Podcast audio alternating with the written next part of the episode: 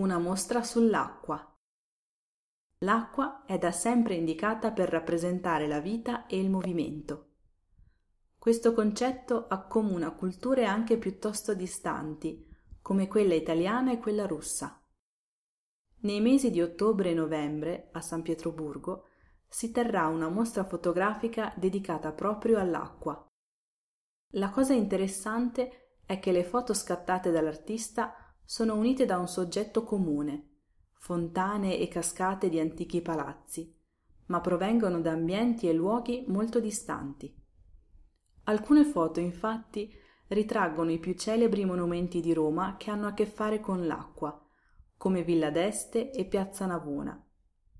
Questa mostra, quindi, racchiude nello stesso elemento tante città diverse, ma le rende simili, azzerando le distanze che le separano.